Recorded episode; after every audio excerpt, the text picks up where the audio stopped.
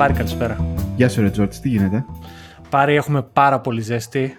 30, όχι 31, δεν είναι.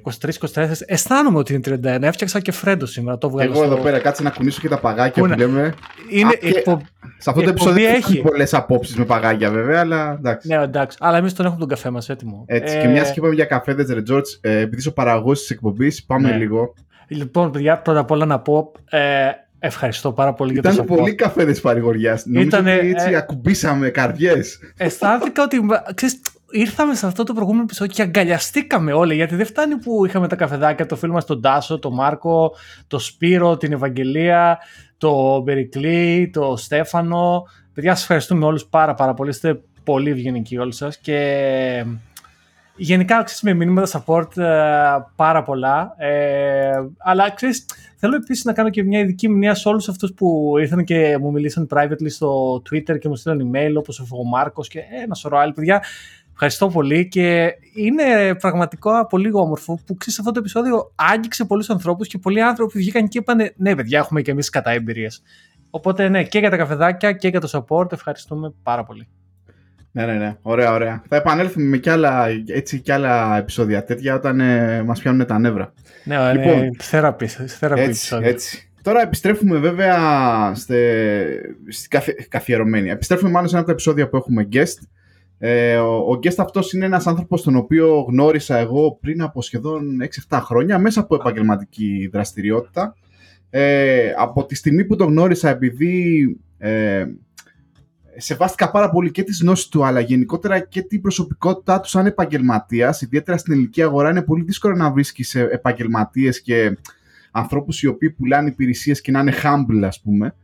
Ε, με κέρδισε τον ακολουθώ από τότε και στο Twitter έχουμε έτσι και μια διαδικτυακή έτσι, επικοινωνία και χαίρομαι πάρα πολύ που σήμερα έχουμε κοντά μας τον Δημήτρη τον ε, Γλινό ε, για να μιλήσουμε για τον ίδιο, για την εταιρεία του, γιατί εγώ τον γνώρισα επαγγελματικά, αλλά και να μιλήσουμε γενικότερα όσο μπορούμε τώρα έτσι και με λίγο φραπεδό κατάσταση και για θέματα security, είτε στο λογισμικό είτε σαν personal χρήστες.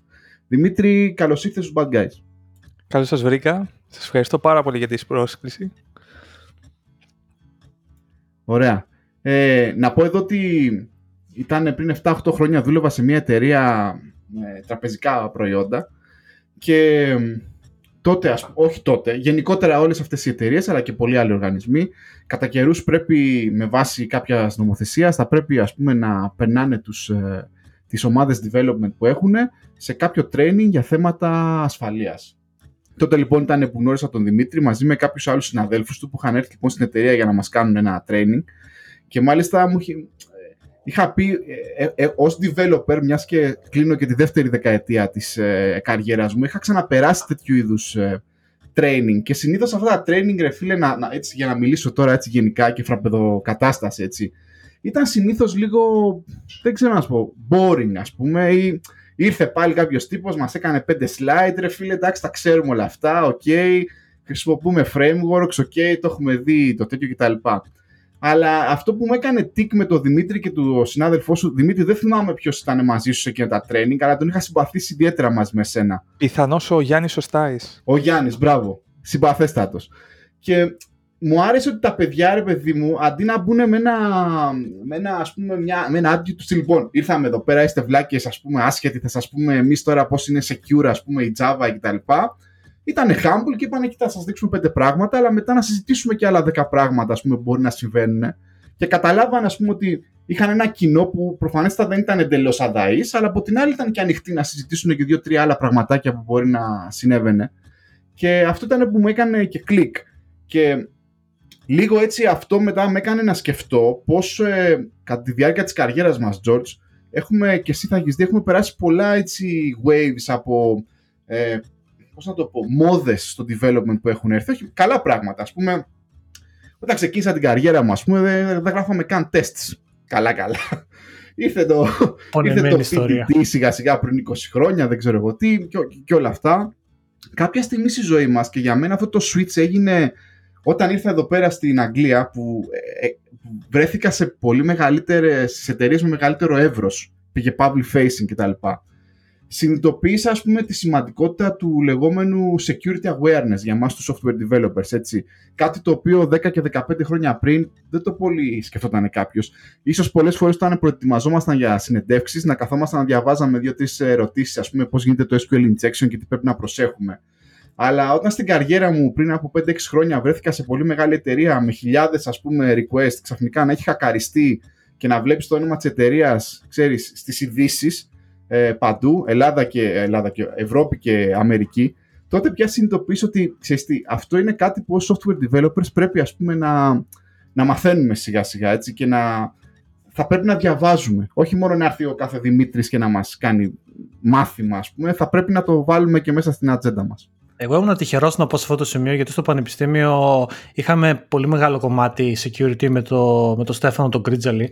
Ε, ήμασταν πολύ τυχεροί και πολλοί ε, συμφοιτητές μου έχουν βγει επαγγελματίες ε, του χώρου, του security και ήμουν τυχερός από την αρχή, δηλαδή είχα το awareness, αλλά έβλεπα αυτό το κενό. Και εδώ τώρα θα κάνω την πάση στο Δημήτρη και θα του πω: Δημήτρη στην εταιρεία, γιατί ο Πάρης σε ξέρει, αλλά εγώ και όλοι οι υπόλοιποι δεν σε ξέρουμε. Τι ακριβώς, με σε τι ακριβώς δραστηριοποιείστε και τι κάνετε. Ίσως, ίσως η ερώτηση που κάνω βαθύτερα είναι: Τι είναι το security; Ναι. Λοιπόν, η εταιρεία κάνει κατά κύριο λόγο ε, security assessments, όπου ένα security assessment σημαίνει έχουμε ένα στόχο. Αυτός ο στόχος μπορεί να είναι ένα λογισμικό, μπορεί να είναι ένα device, έτσι, ή μπορεί να είναι ένας οργανισμός. Και θα εξετάσουμε τις παραμέτρους ασφάλειας αυτού. Τι σημαίνει τις παραμέτρους ασφάλειας αυτού; Θεωρούμε όλοι ότι αυτό το λογισμικό, αυτό το device ή αυτός ο οργανισμός πρέπει υπό κανονικές συνθήκες να κάνει το αβγ και δεν θα πρέπει κάποιος πάρα πολύ εύκολα, παραδείγματος χάρη, να μπορεί στην περίπτωση του λογισμικού να πάρει τα δεδομένα των πολιτών, παραδείγματος χάρη. Έτσι. Στην περίπτωση ενός device να μπορέσεις να παίξεις, παραδείγματος χάρη, σε αυτό παιχνίδια τα οποία τα έχεις κοπιάρει. Έτσι. Και στην περίπτωση ενός ε, ε, οργανισμού, κάποιος να μπορεί να πάρει πρόσβαση σε δεδομένα ή συνομιλίες της εταιρείας κτλ. Ε, που δεν θα πρέπει να έχει πρόσβαση σε αυτά. Οπότε εμείς εξετάζουμε την ασφάλεια λογισμικού συσκευών και οργανισμών και δίνουμε κάποιο report πάνω σε αυτό με κάποια findings τα οποία είναι actionable. Actionable τι σημαίνει; Σημαίνει ότι αυτά τα findings είναι συγκεκριμένα για να μπορέσουν μετά οι developers, αυτοί που είναι υπεύθυνοι για την ασφάλεια του οργανισμού, να προχωρήσουν σε συγκεκριμένα actions. Τα οποία είναι και προτεραιοποιημένα, έτσι. Δηλαδή, σου λέει ότι αυτά είναι υψηλού ρίσκου, αυτά είναι χαμηλότερου ρίσκου κτλ. Για να ξέρεις να τα βάλεις σε μια σειρά και σε βάθος χρόνου ενδεχομένως να τα λύσεις και όλα. Έτσι. Μπορεί να ξεκινήσεις με κάποια που είναι πιο κρίσιμα και σε βάθος χρόνου να, τα, να λύσεις και τα υπόλοιπα. Τώρα, πέραν από το assessment κομμάτι που θα έλεγα ότι είναι δεν ξέρω, το 80% της δουλειάς που κάνουμε, το 90% της δουλειάς που κάνουμε. Υπάρχει ένα κομμάτι consulting, μέσα στο οποίο είναι και το training που ανέφερε ο Πάρης νωρίτερα, όπου κάνουμε training τόσο σε εταιρείες οι οποίες αναπτύσσουν λογισμικό ή φτιάχνουν ε, καινούργια τεχνολογία σε devices, πρωτόκολλα, μικροελεκτρονική κτλ. Αλλά και εταιρείες οι οποίες απλώς θέλουν να έχουν ε, μία ενημέρωση για θέματα ασφάλειας, για το ε, γενικό προσωπικό τους, έτσι, σαν ε, security awareness, ας πούμε, κάπως έτσι. Υπάρχει αυτό το consulting κομμάτι και δεν το ανέφερα νωρίτερα, υπάρχει και ένα κομμάτι της εταιρείας το οποίο ασχολείται με vulnerability research, το οποίο σημαίνει ότι κάποιος ενδιαφέρει για μια συγκεκριμένη τεχνολογία και θέλει να ξέρει αν αυτή η τεχνολογία, υπάρχουν ε, ε ας πούμε payloads για αυτή την τεχνολογία ώστε ε, να τη χτυπήσει, να το θέσω έτσι. Που είναι το πιο tactical ας πούμε κομμάτι. Δημήτρη, πώς ξεκινήσατε τη Sensus Lab; Ας πάμε λίγο από την αρχή. Πώς ξεκίνησες βασικά, πες μας λίγο για σένα, ακαδημαϊκά κτλ. Και, και πώς δημιουργήθηκε η Sensus και ποιος είναι ο ρόλος αυτή τη στιγμή στην εταιρεία; Λοιπόν, ε, θα σας πω πώς ξεκίνησα λίγο, πώς ξεκίνησε η επαφή μου με τους υπολογιστές. Ε, τα καλοκαίρια, ε, όταν τώρα Ήμουν Δευτέρα Δημοτικού, Τρίτη Δημοτικού, δεν είμαι σίγουρος. Για ποιο σωτήριο έτος μιλάμε τώρα, Δημήτρη; Θα, θα, θα θέξουμε την ηλικία λίγο, αλλά προσδιορίζε μας σε δεκαετία. Μιλάμε στα 80 τώρα, έτσι. Είμαστε 80 πολύ ωραία. Στην, ε, στη δεκαετία η οποία ήταν focus στα παιδιά. Όλα γινόταν για τα παιδιά τότε. Ωραία, τα παιδιά ήταν το market στη δεκαετία των 80s, έτσι. Λοιπόν, στη δεκαετία λοιπόν των 80s, τα καλοκαίρια, επειδή εμένα δεν με παίρνω ύπνος εύκολα, έτυχε και περνούσα κάποιες ώρες δίπλα στον υπολογιστή και το manual ενός ξαδέρφου μου. Αυτός ο υπολογιστής ήταν Amstrad CPC 628. ο οποίος είχε και ένα manual δίπλα, το οποίο έλεγε σχεδόν τα πάντα που μπορεί να κάνει αυτό το μηχάνημα. Και το γεγονός ότι μπούταρες αυτό το πράγμα και σε έβγαζε σε ένα prompt στο οποίο μπορείς να ξεκινήσεις να προγραμματίζεις, ήταν captivating για μένα. Δηλαδή ήταν κάτι το οποίο με έκανε και λέω: Εδώ είμαστε. Αργότερα, μέσα από κάποια πράγματα τα οποία προκύπτανε στα καθημερινά, παραδείγματος χάρη, θυμάμαι στο σχολείο είχαμε να ετοιμάσουμε κάποια φύλλα εφημερίδα και ήταν κάτι το οποίο ήταν επαναληπτικό task, στο οποίο ήμουν πάρα πάρα πολύ αργός. Και μου φαινόταν προφανές ότι ήθελα να ασχοληθώ με κάτι το οποίο όλα αυτά τα επαναληπτικά πράγματα θα τα έλυνε εύκολα και θα τα έκανε αυτόματα. Έτσι. Ε, προχωρώντας λοιπόν, έδωσα πανελλήνιες. Ε, με τους βαθμούς που είχα περνούσα φυσικό πάτρας, αλλά παράλληλα έκανα τα χαρτιά μου για πανεπιστήμια της Αγγλίας στα οποία εξαιτίας του βαθμού, αν έβγαζε ένα συγκεκριμένο βαθμό στις Πανελλήνιες, θα περνούσα κατευθείαν εκεί. Ε, και ένα από τα πανεπιστήμια που με δέχτηκε ήταν το Πανεπιστήμιο του Σάλφορντ, όπου και πήγα. Το οποίο τότε είχε ένα OK computer science, ήταν λίγο πιο γνωστό για το electronics engineering που είχε, γιατί ασχολείται με ρομποτική και τέτοια πράγματα. Και ε, αποφάσισα από το να πάω στο φυσικό Πάτρας και να ξα... ή να ξαναδώσω μετά για την επόμενη χρονιά, γιατί έβγαλα ένα 15 πανελλήνιες, το οποίο ήταν μέτρια, ας πούμε, έτσι, πρέπει να ξαναδώσω όλα τα μαθήματα, αποφάσισα τελικά να πάω Αγγλία. Και πηγαίνοντας στο Σάλφορντ, ήμουν πολύ τυχερός να έχω καθηγητές, άτομα τα οποία είχαν, συμμετείχαν κάποτε σε ένα Fortran Compiler Group. Δημήτρη, συγγνώμη να πω τώρα ότι εσύ είσαι στο Σάρφαλτ στο Μάντσεστερ, το οποίο έχω σπουδάσει και εγώ στο Μάντσεστερ. Οπότε καταλαβαίνεις ότι έχω συνδεθεί αυτή τη στιγμή. Αλλά λίγο και από pop culture. Πότε είσαι στο Manchester, τι δεκαετία είμαστε στα 90s τώρα και είσαι Manchester, έτσι. Ναι, 96 με 99. Πάνω στο Britpop που γίνεται ο χαμός εκεί πέρα με τις μουσικές. Να μην πιάσουμε τα αυτά γιατί θα, θα αλλάξει εκπομπή, αλλά απλά να προσδιορίσουμε ότι ήσουν σε τρελό σημείο στο Manchester εκεί στα 90s. Για συνέχεια. Ναι, ήμουν σε τρελό σημείο, αλλά οι συναυλίες που πήγαινα εγώ ήταν συναυλίες που πήγαιναν συνήθως. Ε, αυτοί που είχαν ελληνικά ακούσματα. Δηλαδή, είχα πάει στο reunion που κάνανε εντός εισαγωγικών για ε, page plant για τους ε, Led Zeppelin που είχαν κάνει το, ένα reunion για, ε, πώς λέγονταν, ε, ε, πάντων, δεν θυμάμαι τώρα το, το τίτλο του δίσκου. Εμείς πηγαίναμε δηλαδή, σε πιο έτσι, τέτοιο, πιο κλασικές συναυλίες. Δεν πήγαινα τόσο πολύ σε Oasis και τέτοια φάση. Αυτό. Ε, λοιπόν, οπότε ε, τελειώνω πρώτο πτυχίο εκεί ε, με τράβηξε το ενδιαφέρον τα δίκτυα. Είχα έναν ε, φοβερό καθηγητή, ο οποίος είναι και υπεύθυνος για ε, κάποιες ενέργειες που γίνονται από την ε, Βρετανική κυβέρνηση αυτή τη στιγμή, ώστε η πληροφορική να ξεκινήσει από πιο νωρίς στα σχολεία και με σωστό τρόπο. Ο, ο άνθρωπος λέγεται Duncan Maidens, ε, ο οποίος ο τρόπος διδασκαλίας του με τράβηξε στα δίκτυα. Το λέω ξεκάθαρα. Δεν ήταν το αντικείμενο, ήταν ο τρόπος διδασκαλίας του. Ε, πηγαίνω για master στο Essex, σε δίκτυα που διπλωματική πήραμε τον ε, ε, με έναν φυσικό ο οποίος είναι παλιά παράδοξη στο Unix ε, ε, τον Adrian Clark και ο οποίος ασχολείται με wearables και τέτοια πράγματα και για προσωπικούς λόγους αποφάσισα μετά το Master να επιστρέψω Ελλάδα. Καλά, όπως και πάρα πολύ. Ναι, ναι. ναι και γυρίζω Ελλάδα, πιάνω δουλειά προγραμματιστής και στους τρεις ε, μήνες ε, βρίσκω μια ευκαιρία να ξεκινήσω διδακτορικό σε ένα τομέα ο οποίος μου άρεσε πάρα πολύ, το Programmable Networking, τότε λεγόταν Active Networks αυτό το πράγμα. Ε, βρίσκω την ευκαιρία να ξεκινήσω διδακτορικό μαζί με δουλειά στο αντικείμενο. Γιατί έτυχε τότε το ερευνητικό του ΟΤΕ να τρέχει ευρωπαϊκό έργο το οποίο ήταν πάνω σε Active Networks. Και αφήνω τη δουλειά που είχα ξεκινήσει στους τρεις μήνες επάνω, την πρώτη μου δουλειά που δούλευα προγραμματιστή σε μια ναυτιλιακή και πηγαίνω στο Programmable Networking. Πιάνω, ξεκινάω διδακτορικό, το οποίο πήρε πολλά χρόνια για να ολοκληρωθεί. Πόσα Αλλά... χρόνια μιλάμε χοντρικά, γιατί όλα τα διδακτορικά θέλουν μια πενταετία χοντρά-χοντρά. Πόσο, ε, διπλασίασε το. Εντάξει, κολλάει. Ναι. Λοιπόν, ε, μέσα στον οποίο όμως χρόνο ε, μπόρεσα και καταπιάστηκα με διάφορα πράγματα, μαζί και ε, την ασφάλεια ε, και τη διδασκαλία στο πανεπιστήμιο. Ήμουν υπεύθυνος για, για ένα μάθημα που δημιουργήθηκε το οποίο λεγόταν ε, ε, προγραμματισμός ε, συστημάτων σε περιβάλλον Unix, ε, το οποίο θα άλλαζε ας πούμε, το λειτουργικά 2 τότε στο Πανεπιστήμιο Πειραιά. Και ε, μου δόθηκε αυτή η δυνατότητα κατά τη διάρκεια του διδακτορικού και νομίζω ότι ένα από τα highlights αυτών των ετών στο Πανεπιστήμιο είναι μία σειρά από events που κάναμε τα οποία είχαν σχέση με το open source.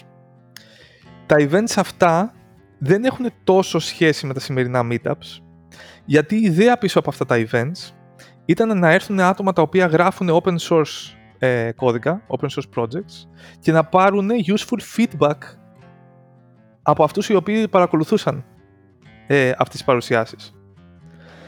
Και μαζέψαμε τα τότε όλα, ας πούμε, τους ανθρώπους οι οποίοι είχαν αρκετό ε, φίλους και ανθρώπους οι οποίοι είχαν αρκετό exposure στο community. Μέσα σε αυτούς και ο Γιώργος Κεραμίδας, ο, ε, ε, ο, ο Δημήτρης, ο Γλέζος, ήταν, ε, είχαν μιλήσει αρκετοί άνθρωποι και ήταν ένα event το οποίο θα έλεγα ότι ήταν μια συνέχεια από κάτι που είχε ξεκινήσει στο Πανεπιστήμιο Αθηνών, κάποια meetups ε, τα οποία λεγόντουσαν ε, Demon από διδακτορικούς εκεί, ε, ένα πολύ ενδιαφέρον group. Ε, κάπως έτσι λοιπόν με τους ανθρώπους που γνωρίσαμε, αυτά που ακούσαμε, συζητήσεις που κάναμε κτλ. Κάποια στιγμή, τώρα ακριβώς δεν ξέρω, ακριβώς δεν θυμάμαι πότε έγινε αυτό, ξεκινήσαν δύο παράλληλες συζητήσεις. Η μία συζήτηση ήταν με ένα administrator στο Πανεπιστήμιο Πειραιά, ε, που λέγαμε ότι ξέρεις κάτι, θα μπορούσαμε πολύ εύκολα να ξεκινήσουμε μια εταιρεία όπου βγάζουμε το laboratory κομμάτι στα security assessment, σε όλο το, στο, security το, το κομμάτι το, το technical ας πούμε. Έτσι. Και παράλληλα ε, είχα την τιμή να γνωρίσω στη Θεσσαλονίκη ε, τον Πάτροκλο τον Αργυρούδη.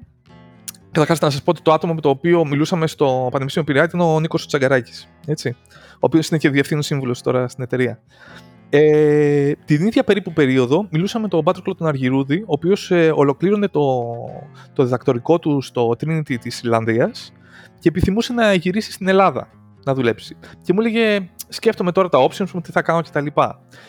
Και του λέω, πώς το σκέφτεσαι να ανοίγαμε κάτι τέτοιο; Αυτή την ιδέα που είπα πιο πριν, δηλαδή να, να ανοίξουμε κάτι σαν laboratory πράγμα, ε, στο οποίο να, να κάνουμε ανάλυση της ασφάλειας πραγμάτων. Έτσι, ήταν κάτι το οποίο θεωρούσαμε ότι μπορούσαμε να παίξουμε πολύ δυνατά μπάλα. Και όχι, δεν μιλάω τώρα για βαλκανικό επίπεδο, έτσι, ή ευρωπαϊκό, μιλάμε για παγκόσμιο επίπεδο.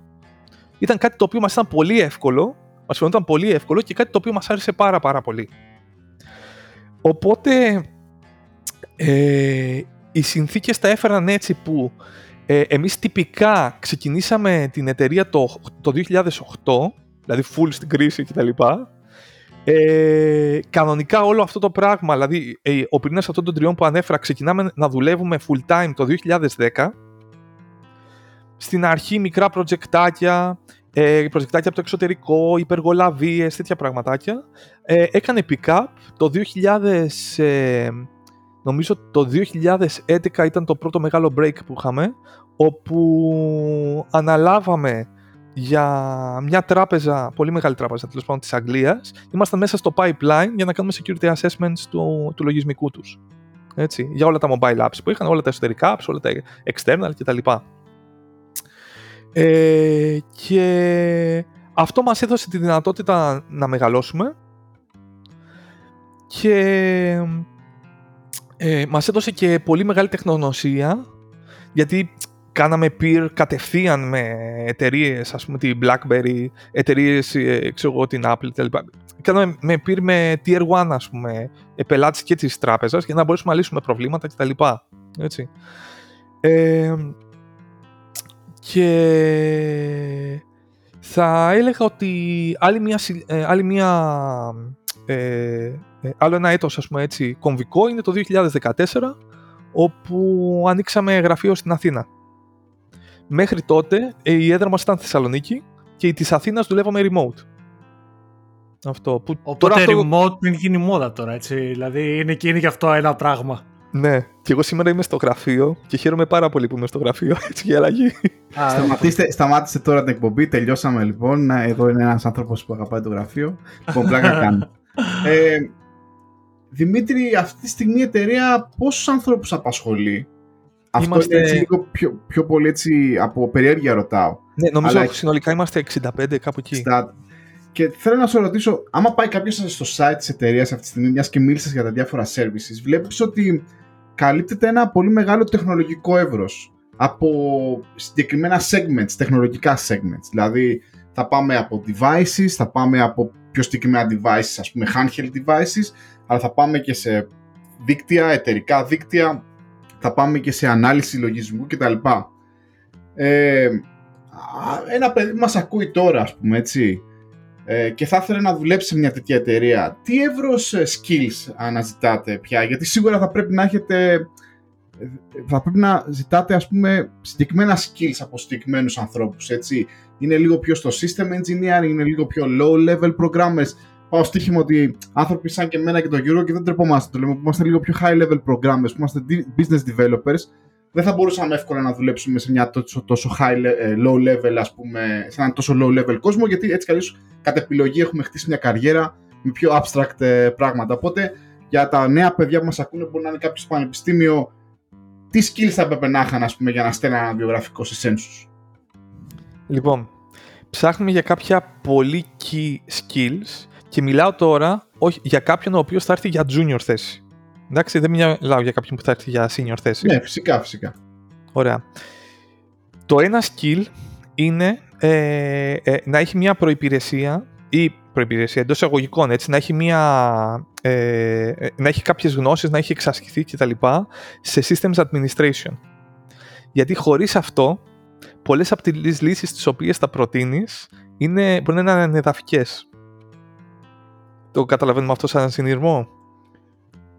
Γίνε λίγο πιο συγκεκριμένο όμως. Πες μας το λίγο. Εγώ πιο... να σου πω τι κατάλαβα για να, για να παίξω. Εγώ αυτό που κατάλαβα λοιπόν λες ότι θες κάποιον ο οποίος έχει μια τριβή με Unix, με Linux, με, με programming ας πούμε ψηλό low level, δηλαδή C, C++, δηλαδή από ό,τι το καταλαβαίνω ας πούμε έναν τέτοιο skill ας πούμε θα βοηθούσε για να κάνει μια η, men- αρχή. η mentality. Ναι. Δεν, δεν έχω φτάσει ακόμα εκεί. Πρώτα λέω κάποιον ο οποίος έχει στήσει ένα δίκτυο και είχε κάποιους χρήστες. Και φρόντιζε αυτό το δίκτυο. Έβαζε services, έκανε configure services. Καταλαβαίνει λοιπόν τι σημαίνει σε ένα μηχάνημα ε, στο οποίο έχει αφήσει κάποια services ανοιχτά, ποια services είναι αυτά, έτσι. Που έχει δηλαδή μια εξοικείωση στο να βάζει, βγάζει τα, ε, πράγματα από ένα μηχάνημα κτλ. Γιατί; Γιατί όταν θα μπει σε ένα laboratory περιβάλλον για να αναλύσεις κάτι, πρέπει αυτά να τα παίζεις στα δάχτυλα.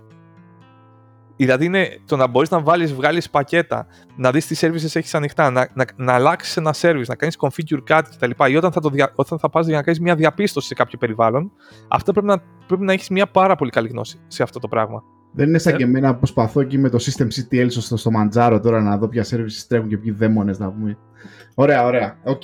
Αυτό Μετά. είναι- Αυτό είναι το ένα sector. Το, Ναι. ο δεύτερος, το δεύτερο κομμάτι είναι networking, καθαρά δίκτυα. Εντάξει. Το νούμερο ένα πράγμα στο οποίο θα κάνεις debugging στη ζωή σου αν ασχολείσαι με πληροφορική θα είναι θέματα που έχουν σχέση με το δίκτυο. Ή τουλάχιστον στη δικιά μας δουλειά. Δεν ξέρω γιατί. Ε, ναι, Δημήτρη, στη δικιά στη δουλειά, γιατί όσο μιλάω ειλικρινά, α- αν στη δικιά μας δουλειά φτάσει το πρόβλημα στο δίκτυο, είμαστε σε φάση. Παιδιά, είναι πολύ μεγάλο το Ε, πρόβλημα. φταίει- φταίει το Μας ξε- DNS. Φταίει το DNS. Τα παραγαμιστείτε όλοι. μας εδώ. ξεπερνάει. ναι. πολύ, ωραία, πολύ ωραία το έθεσες. Ε, μ, χρ- δηλαδή, μια πολύ καλή ε, γνώση για το πώς δουλεύει το TCP/IP, πώς το χειρίζονται το TCP/IP, οι- τα διάφορα stations που κάθονται σε ένα δίκτυο. Να μπορείς να, να configureάρεις κάποια πράγματα, να μπορείς να διαπιστώσεις κάποια προβλήματα σε network, σε network layer. Είναι πάρα πάρα πολύ χρήσιμο. Οπότε το δεύτερο πράγμα που ψάχνουμε είναι αυτό. Και το τρίτο που ψάχνουμε είναι να υπάρχει μία ε, ε, να υπάρχουν ή κάποιες γνώσεις ή να υπάρχει μία όρεξη έτσι και κάπ, ε, δηλαδή όχι απαραίτητα ε, επαγγελματική εμπειρία αλλά να ε, υπάρχει μία τριβή με το software engineering. Άρα τι σημαίνει αυτό; Όχι πώς θα έγραφες κάτι για να λύσεις μία ε, άσκηση για το πανεπιστήμιο Έτσι. Αλλά πώς θα έγραφες κάτι για να το παραδώσεις σε κάποιον για να το χρησιμοποιήσεις. Δηλαδή που έχει περάσει και ένα λίγο maturity, έτσι, ένα, λίγο mature, ε, μια mature μάτια πάνω από αυτό. Δημήτρη, θεωρείς ότι υπάρχει κάποιος φοιτητής out of the university, δηλαδή μόλις αποφύτησε που να μπορεί να κάνει απλά αυτό, γιατί μου ακούγεται ότι στην πραγματικότητα χρειάζομαστε κάποιον άνθρωπο ο οποίος έχει δουλέψει ήδη ένα-δύο χρόνια σε κάποια άλλη εταιρεία και έχει έρθει. Είναι στην πραγματικότητα ο χώρος λίγο πιο δύσκολος να κάνεις πρόσβαση ο χώρος του security. Να σου κάνω μια σπόντα, να σου κάνω, πρωτού απαντήσω ο Δημήτρης, αλλά αυτό είναι μια απάντηση και ερώτηση. Για κάποιο λόγο, χωρίς να με μπάθεις, έτσι, ε, εγώ είμαι by product του Αγγλικού Πανεπιστημίου Computer Science, ό,τι και αν σημαίνει αυτό. Με τα καλά και τα σχημά τους, ό,τι έχει να κάνει με τις γνώσεις. Αλλά το προφίλ που ε, περιέγραψε ο Δημήτρης, εμένα μου ταιριάζει πάρα πολύ με με τη σοβαρή δουλειά, γιατί γίνεται και σοβαρή δουλειά, με κάποια σοβαρά τμήματα σε κάποια σοβαρά ελληνικά πανεπιστήμια, δεν είναι όλα, ε, και γενικότερα μια τάση των ελληνικών πανεπιστημίων πληροφορικής ή τουλάχιστον τις προηγούμενες δεκαετίες να προσπαθούν να βγάλουν κυρίως system engineers και όχι software business software developers. Δηλαδή, μου ταιριάζει η περιγραφή αυτή σε έναν κλασικό καλό απόφυτο ελληνικού πανεπιστημίου. Δεν ξέρω, βέβαια, τώρα μιλάω με ανθρώπους γενικότερα και ξέρω ότι και τα ελληνικά πανεπιστήμια αλλάζουν πια και καλό κάνουν να αλλάζουν. Αλλά ναι, νομίζω αυτό το προφίλ υπήρχε. Υπάρχει, δηλαδή υπήρχαν πολύ καλοί ταλαντούχοι άνθρωποι οι οποίοι βγαίνανε από τους ίδιους καθηγητές έτσι turbo boosted ας πούμε με αυτά τα skills τα οποία εγώ δεν το βλέπω ας πούμε σε αντίστοιχους ανθρώπους στα περισσότερα πανεπιστήμια computer science της Αγγλίας ας πούμε. Ισχύει αυτό. Ισχύει αυτό. Ε, και προφανώς και τμήματα τα οποία έχουν φέρει στο προπτυχιακό ε, την ασφάλεια και δει την ασφάλεια λογισμικού ε, ή έχουν συνεργασίες με, τα ερευνητικά, με το ερευνητικό τους κομμάτι και δείχνουν στους φοιτητές advanced θέματα στη, στην ασφάλεια λογισμικού ε, βγάζουν απόφοιτους οι οποίοι είναι πολύ δυνατοί σε αυτό το τομέα. Και θα ήθελα να αναφέρω ότι το, τόσο το Καποδιστριακό όσο και το Πανεπιστήμιο της Κρήτης είναι λαμπρά παραδείγματα σε αυτό. Ειδικά για το δεύτερο, χωρίς να έχω ο ίδιος φοιτήσει ή να έχω σχέση, ε, δουλεύοντας με ανθρώπους που έχουν αποφοιτήσει από, από τμήματα του Πανεπιστημίου Κρήτης, για τη δική μου τη φραπεδόβια ας πούμε, άποψη, χωρίς να έχω φοιτήσει σε ελληνικά πανεπιστήμια, για μένα είναι νούμερο ένα στη λίστα ας πούμε, των ελληνικών πανεπιστημίων. Βέβαια, αυτή είναι καθαρά προσωπική μου άποψη και ε, εμπειρική άποψη. Έτσι. Να με συγχωρήσουν όλοι από την Πάτρα, την Αθήνα ή οτιδήποτε. Ναι. Νομίζω ότι γίνεται πολύ καλή δουλειά εκεί πέρα επί χρόνια. Αυτό δεν σημαίνει ότι δεν βγαίνουν φοβεροί engineers και από, και από τα υπόλοιπα τμήματα της χώρας, έτσι. Απλώς έχω παρατηρήσει ε, στις αιτήσεις που γίνονται ότι κατά, κατά μέσο όρο, πώς να το πω, αν πάρει τυχαία φοιτητές ε, από αυτά τα δύο τμήματα, έχουν μια καλύτερη αίσθηση του software security. Okay. Ε, λοιπόν... Δημήτρη, να, σε, να, σε, να, να, σου, να σου διακόψω τον ήρμό της σκέψεως και να σου, ναι. να σου ρίξω ένα curveball εδώ πέρα. Γιατί μιλήσαμε λίγο για, για hiring ας πούμε στην εταιρεία γιατί αυτό μιλάμε ουσιαστικά για να κάνεις hire έναν junior κτλ. Ε, η θέση δικιά σου εταιρεία ακριβώς ποια είναι, δηλαδή θα σε χαρακτηρίζει κάποιος CTO της εταιρείας; Ε, θα σε χαρακτηρίζει... Ναι, λοιπόν, ε, τυπικά από την αρχή του 2021 ε, είμαι CTO, ε, αλλά στην πραγματικότητα ε, είμαι μέρος, ας πούμε, προσέχω τη μηχανή της εταιρείας, να το πω έτσι. Okay. Προσέχω ότι όλα στην εταιρεία ε, δουλεύουν σωστά. Ε, από την άποψη των, ε, του τεχνολογικού κομματιού και ε, λιγάκι στις, ε, στις συνεντεύξεις. Δεν, δεν κοιτάζω το συνολικό scope του HR, έτσι έχουμε άλλο άτομο γι' αυτό. Ε, αλλά κοιτάζω λίγο στις ε, συνεντεύξεις ε, να παίρνουμε κάποιους ανθρώπους οι οποίοι έχουν κάποια, αυτά τα, τα skills που σας διατύπωσα πιο πριν και να ταιριάζουν έτσι με την ομάδα και σαν χαρακτήρες και Είναι πολύ σημαντικό και αυτό. Ε, αυτό που, ε, αυτό που ίσως έχει νόημα να πω είναι ότι πριν από κάποια χρόνια ε, είχαμε μια συζήτηση με ένα φίλο από το Πανεπιστήμιο Πειραιά, ο οποίος μου έλεγε ότι θα κάνουμε μια καινούργια σειρά μεταπτυχιακών που έχουν σχέση και με την ασφάλεια κτλ. Και, και του λέω θα σας ενδιέφερε να κάνω ένα μάθημα το οποίο έχει σχέση με το software security. Γιατί δεν υπάρχει τέτοιο μάθημα. Δηλαδή αυστηρά software security μάθημα δεν υπήρχε σε μεταπτυχιακό. Και έκανα αυτό το, έκανα αυτό το μάθημα για κάποια χρόνια και τώρα συνεχίζεται ε, στο πανεπιστήμιο αυτό το, αυτό το μάθημα και έβλεπα ότι στην αρχή υπήρχε μία, στα πρώτα μαθήματα υπήρχε μία εικόνα ότι α, θα μας πούνε για SQL ε, injection κτλ. κτλ. Και όσο προχωρούσε το μάθημα άρχισα να βλέπω ότι οι ερωτήσεις γινόντουσαν πιο ε, στοχευμένες και πιο προγραμματιστικές. Που ήταν μια πολύ καλή ένδειξη ότι καταλάβανε και τα παιδιά ποιο είναι το, το κρίσιμο εδώ πέρα. Δηλαδή να βγει ένα λογισμικό που είναι καλύτερης ποιότητας. Έτσι. Και όχι το να πάμε να βάλουμε controls και να χτίνουμε controls χωρίς να έχουμε δει καν ποια είναι τα ρίσκα της εφαρμογής. Αυτό. Που αυτό, μιας και μιλούσαμε για σπόντα πριν, είναι ένα από τα προβλήματα της εποχής ότι αρχίζουμε και κάνουμε build-up στο λογισμικός μας proactive defenses για ρίσκα τα οποία μπορεί να μην είμαστε πάρα πολύ exposed σε αυτά.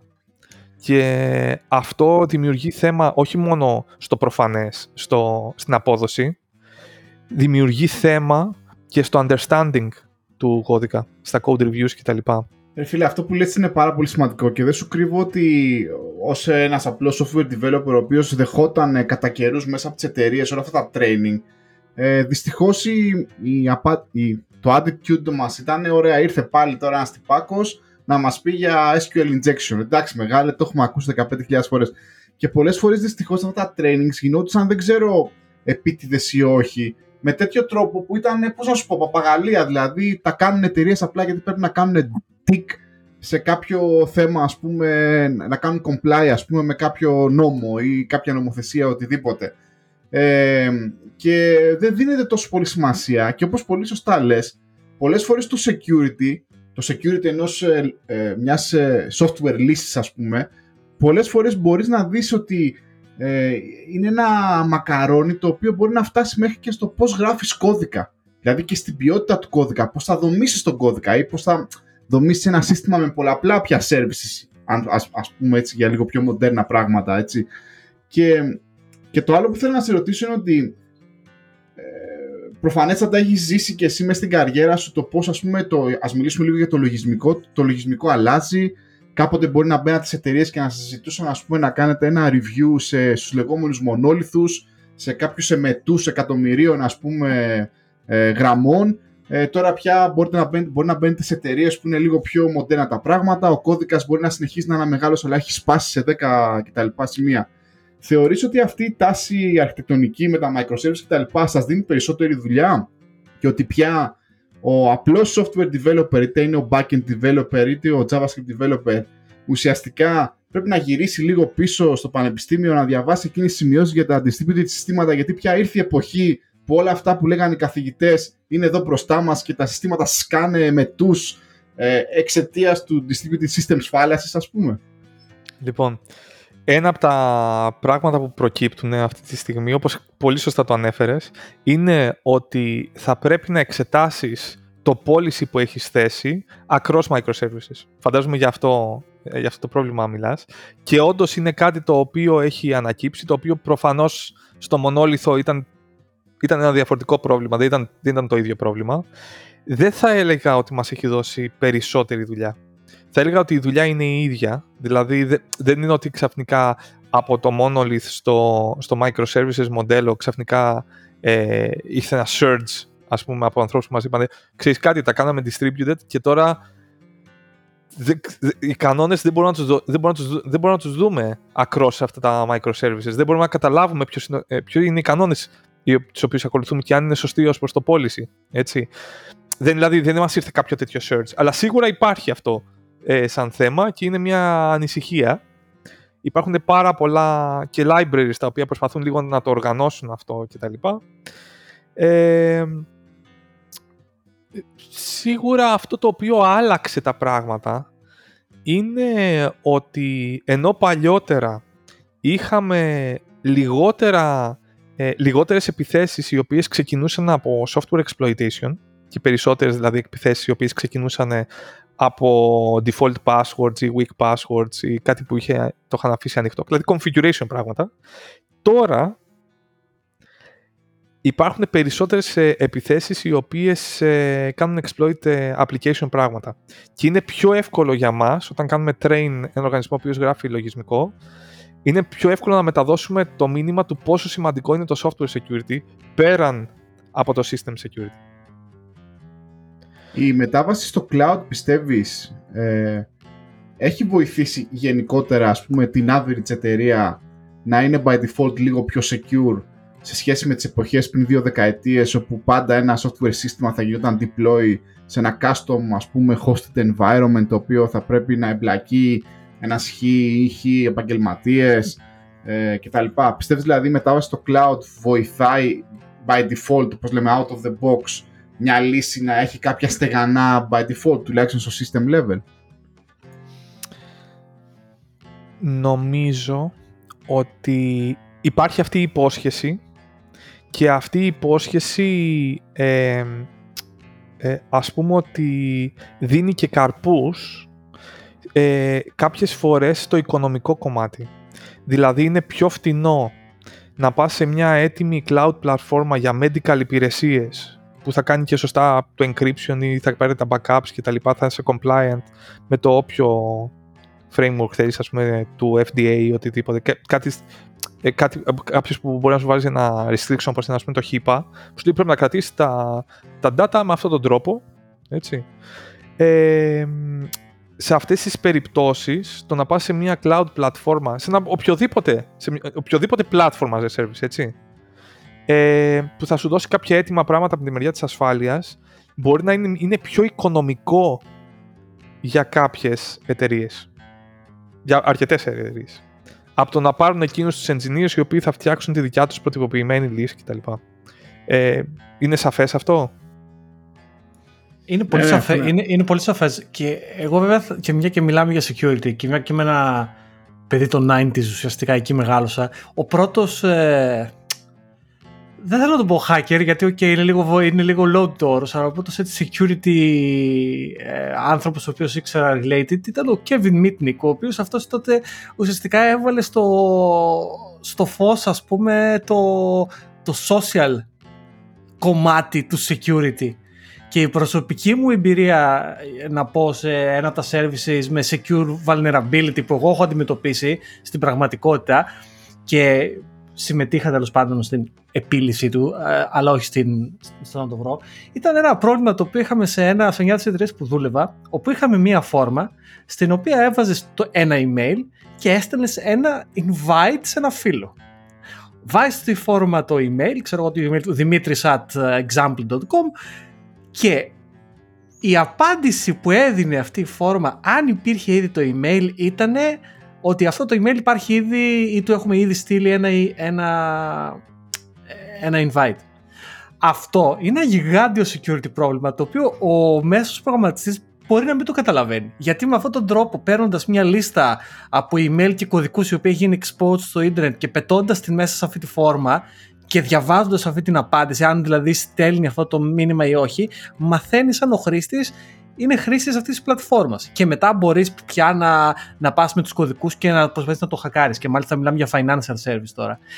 Αυτή της μορφής το security και μαζί με το social engineering, γιατί τα θεωρώ πολύ παρόμοια, είναι αυτά τα unknown unknowns, δηλαδή αυτά που δεν ξέρεις. Είναι αυτά τα security τα οποία δεν ξέρεις ούτε τα ξέρεις και είναι και πολύ παρόμοιο. Θυμάμαι ο, ο Στέφανος ο Γκρίτζελ στο Πανεπιστήμιο μας έλεγε: Καλό είναι το security, αλλά άμα κάνει κάποιος με αλωστό και σου πας στα γόνατα, θα τα πεις όλα. ε, οπότε υπάρχει εκπαίδευση σε αυτό το social κομμάτι του security και σε αυτά τα, τα πράγματα, ας πούμε, τα πιο subtle του, του engineering και του programming. Φαντάζομαι ότι το γενι... αυτού του γενικού τύπου, έτσι, αυτή που είναι λίγο πιο high level πράγματα, ε, σε κάποια από τα courses που γίνονται και στην Ελλάδα και στο εξωτερικό γίνεται κάποια αναφορά σε αυτά. Μπορεί να μην είναι μέρος της ύλης, να το πω έτσι, αλλά πάνω στη συζήτηση ας πούμε γίνεται μια αναφορά σε αυτά τα πράγματα. Εγώ θα, σε αυτό το παράδειγμα το οποίο δόθηκε, θα έλεγα ότι εξαρτάται ποια είναι αυτή η πλατφόρμα. Δηλαδή, εγώ δεν θα έλεγα ότι αυτό είναι κάτι που είναι υψηλού ρίσκου. Ειδικά για ένα attack στο οποίο πρέπει να έχεις μια πολύ καλή ε, λίστα από email για να τα δοκιμάσει πάνω σε εκείνο το service. Αν όμως αυτή η πλατφόρμα έλεγε ότι ο, ε, ξέρεις, ο, ο τάδε παραδείγματος χάρη χρηματοδοτεί τους Republicans, καταλαβαίνετε τι θέλω να πω, ή ε, κάτι άλλο που μπορεί να μην ήθελε, να μην ήθελε αυτός να βγει, ε, τέτοιο, τότε ναι, έχει, έχει ένα νόημα, αλλά και πάλι δεν είναι εκείνο το bug το οποίο ε, θα, θα δώσει τα μυστικά της εταιρείας, έτσι. Εκτός και αν λέω αν αυτό που κάνει η εταιρεία είναι κάτι shady ή κάτι έτσι που είναι ε, ε, ευαίσθητο αυτό. Ένας, ε, ένας software developer, ναι. όπως εγώ και ο Γιώργος ή και ξέρω εγώ παιδιά ίσως με λιγότερη εμπειρία, μπορεί να έχουμε βρεθεί σε κάποιο training, μια παρουσίασή σου ή άλλος συναδέλφος από άλλες εταιρείες, έτσι. Έχουμε ακούσει για οργανισμούς όπως το WASP και όλα αυτά. Πολλές φορές πέφτουμε βέβαια και σε κάτι obsolete site, πράγματα τα οποία λες ρε φίλε τώρα αυτοί εδώ πέρα κάνουν κάτι ή οτιδήποτε ή ξεφεύγουν λίγο και σε λίγο καθημαϊκού χαρακτήρα πράγματα τα οποία σε κάνουν λίγο να λες εντάξει τώρα boring κτλ. Ε, υπάρχει ίσως κάποια βιβλιογραφία ή ξέρω εγώ κάποια sites τα οποία εσύ θα πρότεινες σε, you know, ξέρεις, σε, στους απλούς developers, παιδί μου, σαν και εμένα και τον Γιώργο, να πεις, παιδιά, διαβάστε αυτά τα δύο-τρία βιβλία ή πηγαίνετε κάνετε μια βόλτα σε αυτά τα δύο-τρία site να αυξήσετε το software security awareness σας, αν δεν το έχετε μελετήσει. Κάτι που μπορεί έτσι να σκέφτεσαι τώρα ή να έχεις πρόχειρο. Ναι, θα σου πω στα γρήγορα. Ε, σε κάθε περίπτωση θα έλεγα το blog ε, ε, ε των ανθρώπων που φτιάχνουν το, το BERP, ε, το, το proxy, το, το blog τους έχει πάρα πάρα πολύ ωραία άρθρα ε, για web vulnerabilities. Πάρα πολύ ωραία άρθρα. Και για κάποιον δηλαδή ο οποίος θέλει να ε, μένει up to date, ε, κάνεις, ε, ε, εγώ θα έλεγα ότι θα είναι κάτι που θα πρέπει να, το, να παρακολουθείτε αυτό. η προσπάθεια που κάνει ο WASP είναι πάρα πάρα πολύ σημαντική.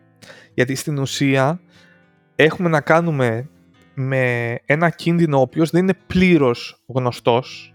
Δηλαδή τα θέματα της ασφάλειας είναι όπως ανέφερε και ο Γιώργος πιο πριν, μπορεί να είναι unknowns unknowns, έτσι. Και αυτό το οποίο προσπαθούν να κάνουν αυτοί οι άνθρωποι μαζί, γι' αυτό λέει open web, αυτό που προσπαθούν να κάνουν αυτοί οι άνθρωποι μαζί, είναι να δώσουν γνώση ώστε να στοιχειοθετηθούν ποια είναι αυτά τα προβλήματα και το δεύτερο και πολύ πιο σημαντικό, που ακουμπάει και αυτό το κομμάτι που έλεγες πριν με το ακαδημαϊκό πάρει, είναι προσπαθούν να δώσουν πρακτική απάντηση του τι μπορεί να γίνει σήμερα για αυτά. Και πολλές φορές αυτές οι συζητήσεις, ε, αυτή η δουλειά που έχει γίνει στον OWASP, έχει, κατα, έχει καταλήξει σε standards τα οποία έχουν γίνει RFC, έτσι. Έχουν περάσει σε browsers, έχουν περάσει στους servers που χρησιμοποιούμε σήμερα, έτσι. Γιατί δεν υπήρχαν ε, καλύτερες λύσεις ε, από αυτές για να λυθεί το πρόβλημα.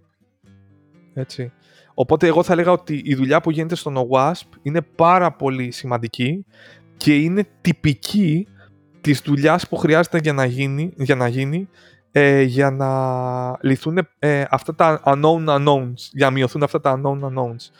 Δηλαδή τι θέλω να πω, ότι το πρόβλημα της ασφάλειας είναι τόσο πολύπλοκο για τα συστήματα που έχουμε σήμερα που το να έχεις αυτή τη βοήθεια από το international community είναι ο καλύτερος σύμμαχος. Έτσι. Δεν, δεν υπάρχει αυτή τη στιγμή καλύτερος σύμμαχος από να έχεις αυτό το collective brain, ας πούμε, collective intelligence ε, ε, από αυτόν τον κόσμο. Θα μπορούσαμε να προσθέσουμε στη λίστα και αυτό που μπορεί να κάνουμε εμείς έτσι χομπίστικα, ας πούμε, οι πολλοί software developers ε, ή αυτό που λέω, η περισσότερη ανασχόληση με το Linux και το Unix σε κάνει καλύτερο, έστω και αν ας πούμε δεν έχεις γεννηθεί system administrator, δηλαδή είναι κάτι που σε κάνει καλύτερο και πιο secure aware, γιατί ο κόσμος τρέχει πάνω στο Linux και στο Unix αυτή τη στιγμή, έτσι. Ναι. Γνωρίζοντας το πώς δουλεύει ε, το Linux, σίγουρα έχεις ένα καλύτερο understanding το με ποια πράγματα έχεις να κάνεις, ποια είναι τα πρώτα components ε, και να δώσεις μεγαλύτερη ε, αγάπη σε αυτά, έτσι, να τα κάνεις nurture, δηλαδή να, να φροντίσεις για τα updates τους, να δεις πώς μιλάνε μεταξύ τους, αν μιλάνε με σωστό τρόπο, αν κάποιος θα μπορούσε να ζητήσει κάτι και να το πάρει χωρίς να είναι ε, έμπιστο ε, entity κτλ. Και όλη αυτή η συζήτηση για τα πρώτα components ε, είναι και κάτι το οποίο, όπως ίσως ξέρεις, ε, έχει κάνει drive το attention και στην Αμερική αυτή τη στιγμή, λόγω των supply chain attacks. Το πρώτο πράγμα που θέλουν να κάνουν είναι να βάλουν όλες αυτές τις εταιρείες οι οποίες δίνουν software στο αμερικανικό δημόσιο, να τους δώσουν το software bill of materials. Ποια είναι τα πρώτα materials τα οποία φτιάχνετε το λογισμικό σας, από πού έρχονται, σε ποια repositories είναι, σε τι εκδόσεις είναι, ποια είναι αυτά, έτσι, ε, ώστε να μπορεί και αυτός ο οποίος παραλαμβάνει αυτή την τεχνολογία να καταλάβει πόσο εκτεθειμένος είναι σε ρίσκο όταν κάποιο από αυτά γίνει compromised. Είτε από άποψη ότι κάποιος έκανε μια ενεργή επίθεση προς κάτι που είχε μια ευπάθεια στην υλοποίησή του, είτε ε, στην περίπτωση όπου έγινε ένα update και από εκεί που ήρθε το update ήταν ένα compromised ε, σύστημα. Έτσι. Οπότε σου λέει ποια είναι τα συστατικά από τα οποία φτιάχνετε το λογισμικό σου, έλα να μου τα πεις για να μπορώ και να ελέγξω και εγώ την κατάστασή μου όταν εγώ το παραλαμβάνω αυτό. Δημήτρη, μιλήσαμε πολύ ωραία για πολλά από αυτά τα σημαντικά πράγματα και να σου πω την αλήθεια θεωρώ ότι αν κάναμε αυτή την κουβέντα πριν 5 με 7 χρόνια θα έπρεπε να σε ρωτήσουμε γιατί το security είναι σημαντικό. Αλλά αυτή τη στιγμή αισθάνομαι δεν χρειάζεται να σε ρωτήσουμε γιατί το security είναι σημαντικό. Όλος ο κόσμος καταλαβαίνει γιατί. Και πιστεύω μεγάλο μέρος του success και των περισσότερων security εταιριών που βλέπουμε είναι γιατί ο κόσμος κατάλαβε γιατί το security είναι σημαντικό. Αλλά αυτό που εγώ θέλω να σε ρωτήσω και θα παίξω λίγο τον μπάρι με το καλάθι στην νοικοκυρά τώρα. Για τον ε, average, για τον μέσο, για τον απλό άνθρωπο, για τη μάνα που μας ακούει και θα με ρωτάει, παιδιά δεν κατάλαβα και πολλά πράγματα. Για αυτόν τον άνθρωπο, τι, δηλαδή, τι θα πρέπει αυτός ο άνθρωπος να κάνει για να είναι αυτός ατομικά ο άνθρωπος πιο Δηλαδή, τι θα συμβούλευες εσύ έναν άνθρωπο να σε ρωτήσει, και εσύ Δημήτρη, τι μπορώ να κάνω εγώ στο ίντερνετ και στο σπίτι μου για να είμαι πιο ασφαλής και πιο secure; Αυτό θυμίζει, ε, θυμίζει ερώτηση. Είμαστε τώρα σε καμιά εκπομπή του Sky να πούμε πρωινή και λέει για την νοικοκυρά, κύριε Δημήτρη, πείτε μας τι πρέπει ναι. να κάνουμε. Ε, να πάρουμε αυτό το λάπτοπ, από πού; ναι. Ε, λοιπόν, να ξεκινήσουμε λίγο με κάποια βασικά πράγματα. Πρώτον, για να κάνουμε οτιδήποτε σήμερα στο web, μας ζητείτε να έχουμε ένα λογαριασμό στις διάφορες πλατφόρμες. Έτσι. Για κάθε λογαριασμό από αυτές τις πλατφόρμες που πρόκειται να ανοίξουμε, θα χρησιμοποιήσουμε ένα διαφορετικό password. Νομίζω ότι αυτό είναι κάτι το οποίο όλοι μπορούμε να, να συμφωνήσουμε, έτσι. Και να μην το γράφετε σε χαρτάκι και το κόλλατε πάνω στην οθόνη, παιδιά, γιατί ξέρω κάποιοι το κάνετε. Μην το άλλο password διαφορετικό, όχι στην οθόνη απάνω, δηλαδή πραγματικά. ούτε στις επαφές του κινητού, το 1, 2, 3, 4, δέλτα α, ξέρω εγώ. Λοιπόν, αυτό λοιπόν το διαφορετικό password που θα έχετε σε όλες ε, αυτές τις ε, εφαρμογές θα το τηρείτε σε κάτι το οποίο ονομάζεται Password Manager. Άρα, τι είναι ο Password Manager? Είναι μια εφαρμογή η οποία κρατάει με ασφαλή τρόπο αυτά τα passwords. Έτσι. Μπορεί να σου παράξει πολύ ωραία passwords για να τα χρησιμοποιείς, γιατί το νόημα δεν είναι... Σε, δυστυχώς, στα ελληνικά το password ε, έχει και την έννοια του, ε, του μνημονικού, δηλαδή κάτι που θα το, που θα το ε, θα, θα το θυμάσαι, αλλά δεν είναι αυτός ε, ε, ο λόγος για τον οποίο θέλουμε το password. Ε, το password δεν χρειάζεται να είναι και δεν πρέπει να είναι κάτι το οποίο είναι μια εύκολη λέξη ή οτιδήποτε. Το password πρέπει να είναι κάτι το οποίο είναι τυχαίο και μεγάλο. Εντάξει. Οπότε ή θα πας για κάτι που είναι όντως κάτι που σου έχει βγάλει ένας password manager, κάτι τυχαίο και μεγάλο, είτε θα πας για ένα passphrase μεγάλο. Το οποίο είναι πολύ καλύτερο δηλαδή μια φράση από τα αγαπημένα ποίηματα, για λίγο αλλαγμένη και δεν ξέρω τι, μεγάλη, από το να πάτε να βάλετε ένα κωδικό ο οποίος έχει μέσα ένα σύμβολο ή ένα αριθμό κτλ. Και, και είναι 8 χαρακτήρες. Λοιπόν, ε... Να δώσω, συγγνώμη, να θα δώσω ένα παράδειγμα εγώ. Τι εννοούμε. Αντί να πας για κωδικό, έστω φτιάξεις ένα account και πας και σου έρχεται ο κωδικός Δημήτρης 1967 ερωτηματικό. Λοιπόν, αυτό είναι σχετικά εύκολο. Δηλαδή, θα μπορεί κάποιος, ε, κάποιο πρόγραμμα αυτά τα πρώτα που θα δοκιμάσει για πάντα. Ενώ, άμα πιάσεις το τραγούδι του Μπιθικότσι και γράψεις το ένα άλογο να είναι μαύρο με παύλες ενδιάμεσα, ε, είναι καλύτερο. Και θα το θυμάσαι γιατί Μπιθικότσι είναι αυτό. Απλά σας δίνω ιδέες τώρα. Ε. Ακριβώς. Και με το password manager, αυτό δηλαδή με το λογισμικό το οποίο διαχειρίζεται τα password σας, μπορείτε να έχετε ένα κωδικό που θα θυμάστε για να ανοίγετε το password manager και με το password manager μετά, με τη χρήση αυτού, να κάνετε όποιες ενέργειες θέλετε να κάνετε στα διάφορα sites. Εγώ προσωπικά δεν προτείνω ε, password managers οι οποίοι έχουν integration με εφαρμογές. Και όταν λέω integration, δεν εννοώ το copy-paste, εννοώ integration. Password managers οι οποίοι πάνε και σου κάνουν fill-in αυτό το password στις διάφορες ε, εφαρμογές κτλ. Γιατί υπάρχουν μεγάλα προβλήματα ε, στα οποία, εξαιτίας των οποίων μπορούν υπό συνθήκες να βρεθεί ένα site το οποίο χρησιμοποιείται σε μια κατάσταση η οποία θα οθήσει τον password manager να δώσει το σωστό password εκεί και να κάνει κάποια ενέργεια. Εντάξει. Έλα, εσύ, ενδια, ενδιαφέρον δηλαδή ε, να μιλήσουμε έτσι, μιας και δεν έχουμε και χώρο. Εγώ χρησιμοποιώ, είμαι φανατικός του First Password. Μάλιστα το έχω αγοράσει και για τη μαμά μου και για τον μπαμπά μου και για άλλους, άσχετα να το χρησιμοποιούν, προσπαθώ. Ε, προσφέρει αυτό το integration, πράγματι. Θα πρέπει να ανησυχώ. Κύριε Δημήτρη. Θα έλεγα ότι εάν θέλατε proactively να πάτε σε κάτι το οποίο είναι λίγο πιο δύσχριστο, δηλαδή δεν θα έχεις αυτή την έννοια ότι σε όλα μου τα devices ε, μπορώ να έχω άμεσα πρόσβαση στο password manager κτλ. που είναι τα καλά που έχει το one password. Ε, εάν, στο, εάν δεν θέλετε αυτή την ε, ε ευχριστία ε, και μπορεί να κάνετε μάλλον χωρίς αυτή την, αυτή, αυτή την ευχριστία, ε, είναι πιο ασφαλές proactively έτσι, να πάτε σε, σε ένα password manager ο οποίος είναι τοπικά στο δίσκο σας. Ε, πες ένα παράδειγμα ρε μας τώρα. Εκεί πας. Εκεί πας, μάλιστα. Ναι. Το οποίο βέβαια αυτό που θα καταλήξει ο, ο normal κόσμος είναι αυτό το αρχείο να το σώσεις στο cloud και τέλος πάντων στο ίδιο στο, πράγμα Dropbox, καταλήξει. Στο Dropbox. Στο ναι, Dropbox, ναι, μα, μα, εκεί είναι το... Κοίτα, ε, η δικιά μου άποψη και συμφωνώ μαζί σου. Ε, Δημήτρη, προφανώ δεν έχει σημασία που συμφωνώ, απλά τυχαίνει να συμφωνώ. Ε, Απλά επειδή ξέρω ότι πολλοί κόσμος δυσκολεύεται και μόνο με την ιδέα του password manager, είμαι σε φάση, παιδιά, χρησιμοποιήστε ό,τι σας βολεύει. Ξεκινήστε από αυτό που είναι το πρώτο βήμα και από εκεί και πέρα, άμα κάποιος έχει περισσότερη διάθεση για περισσότερο security, υπάρχουν, υπάρχουν περιθώρια. Μπορείς να τα βρεις. Αλλά έστω ένας password, σαν το one password, είναι, και ποιο είναι και, είναι και ένα άλλο που είναι πολύ έτσι εύχριστο πάλι. Last pass. Last yeah, pass. Yeah. Δεν, δεν είμαι πάνω ναι. στο LastPass, το έχουν, είχε και διάφορα τέρμα, θέματα, και εγώ OnePass ναι. χρησιμοποιώ, αλλά χρησιμοποιήστε ένα password manager, παιδιά. Ναι. Δημήτρη, πέρα από αυτό. Να πάμε ε, στα email. Πάμε στα email και θέλω να μου πεις μετά και λίγο ε, ιντερνετική συμπεριφορά. Πώς μπορούμε δηλαδή να είμαστε και λίγο καχύποπτοι. Ναι. Ε, δεν βάζουμε όλα τα αυγά στο ίδιο καλάθι, έτσι. Δεν βάζουμε όλα τα αυγά μας στο ίδιο καλάθι. Ε, αυτό λοιπόν τι σημαίνει, ότι είναι καλό να μην έχουμε ένα email λογαριασμό ο οποίος θα χρησιμοποιηθεί για να πάρουμε μετά ξανά πρόσβαση, αν χάσουμε από κάπου πρόσβαση από κάποιο site, χρησιμοποιηθεί αυτός ο λογαριασμός.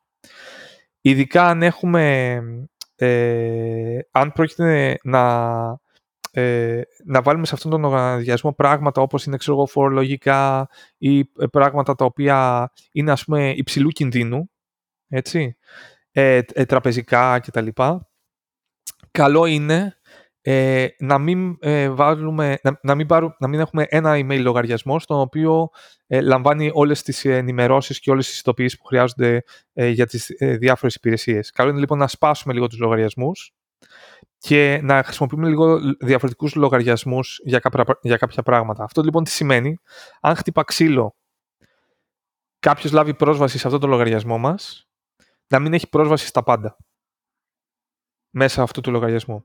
Πώς έχει πρόσβαση στα πάντα μέσα από ένα email λογαριασμό, θα πάτε σε ένα ε, online service, θα του πείτε Α, ξέχασα το password μου, στείλτε το σε εκείνο το λογαριασμό. Εκείνος θα λάβει το password σας και θα κάνει login σε εκείνη την υπηρεσία. Άρα να έχουμε δύο email. Πόσα, τρία email. Πώς, πόσα, δηλαδή και σε διαφορετικά, δηλαδή ένα στο Gmail, ένα στο Hotmail, ξέρω εγώ, ένα στο Outlook. Δηλαδή εσύ για παράδειγμα έχεις δύο email, τρία email. Πώς, πώς το δουλεύεις; Εγώ έχω νη email ναι. Ε, και αυτό το οποίο ε, ίσως πρέπει να πω τώρα, γιατί σίγουρα κάποιος θα πει, μα ο λογαριασμός μου στο email έχει 2FA, δηλαδή εκτός από το password που μου ζητάει, μου ζητάει να, μου, να του δώσω και κάτι που έχω στο τηλέφωνο. Πώς είναι δυνατόν κάποιος να λάβει πρόσβαση σε αυτόν τον λογαριασμό, αφού δεν έχει το κινητό μου τηλέφωνο. Έλα όμως που κάποια στιγμή μπορεί να λάβεις ένα email το οποίο όταν κάνεις κλικ σε κάποιο σύνδεσμο, θα σου βγάλει μία ε, οθόνη η οποία μοιάζει εντελώς ίδια με το email σου, το 2FA ε, login, στο οποίο σου ζητάει τον κωδικό και εκείνο τον μοναδικό κωδικό. Και είναι ό,τι χρειαζόταν επιτιθέμενος για να λάβει πρόσβαση σε αυτόν τον, σε αυτόν τον ε, λογαριασμό. Και εγώ που έχω το YubiKey και το παίζω έξυπνος και εγώ το ίδιο κίνδυνο έχω. Το, δυστυχώς όλες, ε, όλοι αυτοί οι τρόποι που, που εμείς εισάγουμε κάποια δεδομένα και αυτά θα χρησιμοποιηθούν από μια πλατφόρμα για, για να ταυτοποιηθούμε έχουν αυτό το πρόβλημα. Δηλαδή κάποιος μπορεί να μας δείξει μια οθόνη η οποία μοιάζει με του πραγματικού, έτσι. Θα λάβουν αυτά μία φορά που θα χρειαστούν, μία φορά χρειάζεται, έτσι, για να λάβουν πρόσβαση στον λογαριασμό. Θα σετάρουν αυτοί μετά εκεί πέρα κάποια πράγματα στο λογαριασμό και μπορεί να έχουν μετά πρόσβαση.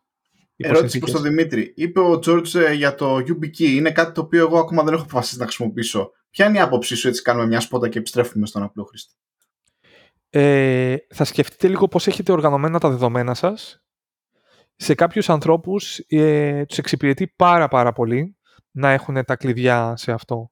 Προσοχή, προφανώς, μην έχετε κάποιο hardware fault και βρεθείτε χωρίς πρόσβαση σε, σε σημαντικά πράγματα. Ή να το χάσεις, έτσι. Ναι.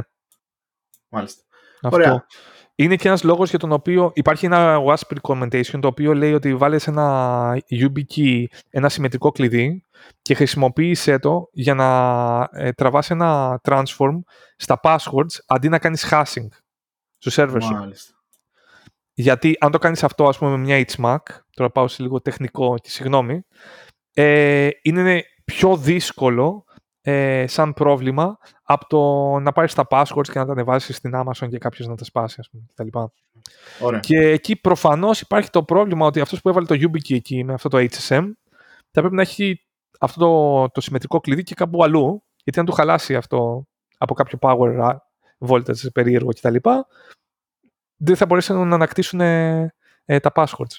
Γιατί μόνο το YubiKey ξέρει το κλειδί εσωτερικά. Να πω βέβαια σε αυτό το σημείο ότι γενικότερα το security είναι ένας, ένας χορός βασικά, ένα, ένα, ε, ένα πράγμα μεταξύ της ευχριστίας, της δυσχριστίας και της προσωπικής ασφάλειας.